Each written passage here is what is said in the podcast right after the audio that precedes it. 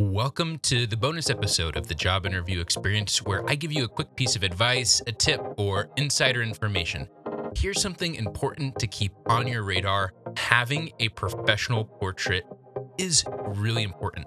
I don't stress on that many things, but they look great on your social media, they look great on your LinkedIn, your email image, if you're using something like Gmail, and you can even put that portrait on your resume paying for a portrait is expensive. So here's some ideas to help keep some things to keep on your radar to help you get a good picture of yourself.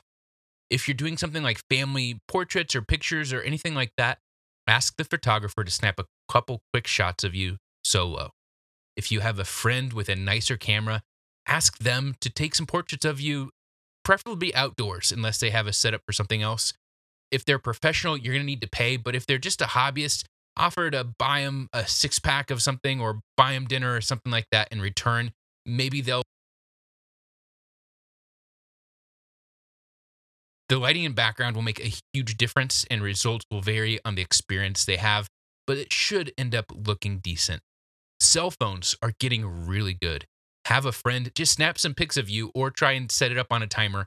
Make sure you wear professional clothes because the picture itself isn't going to look as professional taking pictures outdoors in the morning or on a gloomy day will look best. Again, results may vary, but you might get something decent. It might take some practice, but then, hey, you'll be good at one more thing, but you might not need to put that on your resume. Don't use pictures from the bars, party pics, college pics of you out with your friends, cropping your friends out and just you. It always looks dumb. Try and stick to these. Experiment a little bit. Try to get something that looks good. I would say something that looks halfway decent is better than nothing. Get that decent looking portrait. It will help. It puts a face to your name and makes you memorable. That's it. Have a great week.